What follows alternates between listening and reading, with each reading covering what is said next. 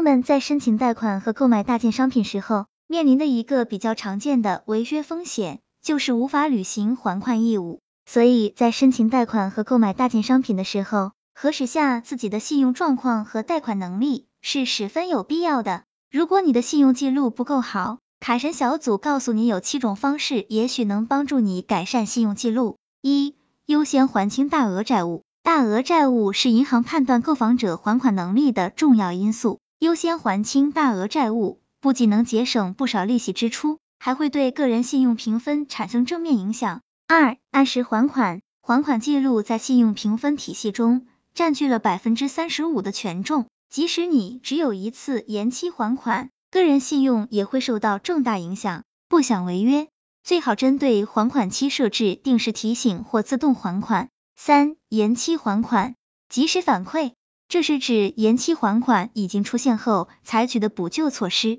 尽快和发卡行沟通。有些银行在提交还款记录到信用系统会有一段时间，如果你及时沟通，也许能拦截下这一负面信用信息。四、不要经常使用最低还款额。最低还款额是银行为还款人不能足额还款或者不想全部还完设计的一种还款方式。它最大好处是能让我们以较少的还款额来避免信用违约风险。五、不建议立即注销不用的账户。一张不用的信用卡也能提供详细的信用记录。如果你的信用记录很好，显然对你申请房贷是有正面帮助的。六、每年查一次信用报告。信用报告已经可以通过央行个人征信中心在线自助查询了，建议每个人每年都查一次自己的信用状况，做到心中有数。七、停止使用信用卡。有很多人为了偿还信用卡，不得不申请更多的信用卡来拆东墙补西墙，